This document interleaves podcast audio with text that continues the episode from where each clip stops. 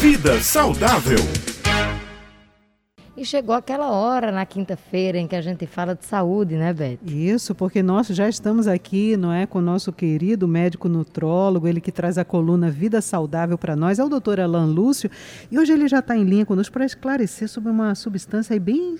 Eu nunca tinha ouvido falar, viu, Raio? Pois é, semaglutida. É isso mesmo, doutor Alan? Considerada aí como uma grande promessa no tratamento da obesidade. Funciona mesmo? Bom dia. Bom dia, feliz São João para todos. Feliz São e João. É isso mesmo. é isso mesmo, a semaglutida, gente, uma grande promessa aí no tratamento do, da obesidade. E essa, essa substância, ela foi, na verdade, estudada e publicada ano passado, tá? Uh, no New England of Journal of Medicine, e ela mostrou realmente resultados incríveis em relação à perda de peso na dose de 1 miligrama. E aí o interessante é que eles permaneceram os estudos e aumentando a dose. Eles começaram a usar doses uh, cada vez mais altas e avaliando o resultado dessas doses na perda de peso. E uh, há mais ou menos umas duas semanas, uh, o FDA liberou essa substância para ser usada na dose de 2,4 miligramas. E aí, gente, vem o mais impressionante de tudo. O uso da semaglutida na dose de 2,4 miligramas teve uma perda de peso nos pacientes que foram submetidos ao estudo semelhante à bariátrica. Ah. Na verdade, nenhuma outra substância, nenhum outro medicamento teve resultado parecido. E aí está todo mundo muito empolgado. Na verdade, a gente já prescrevia essas medicações na, no controle do peso, né, no tratamento da perda de peso. Tá, o que a gente ainda não fazia era chegar a essa dose de 2,4 miligramas.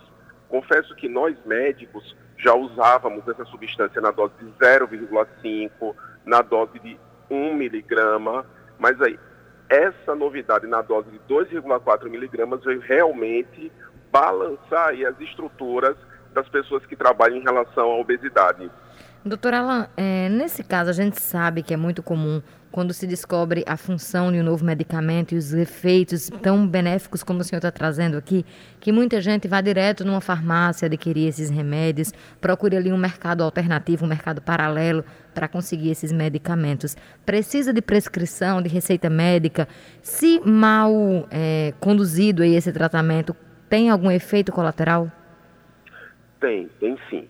Essa medicação, se usada de forma inadequada, ela pode trazer náuseas, ela pode trazer dor de cabeça e ela pode causar também pancreatite, que é uma inflamação no pâncreas. É, entretanto, se for usada de forma adequada, se for usada de forma consciente, esses perigos são praticamente anulados. Uh, é uma medicação que ainda não existe aqui no Brasil nessa dose de 2,4 miligramas. É uma substância injetável.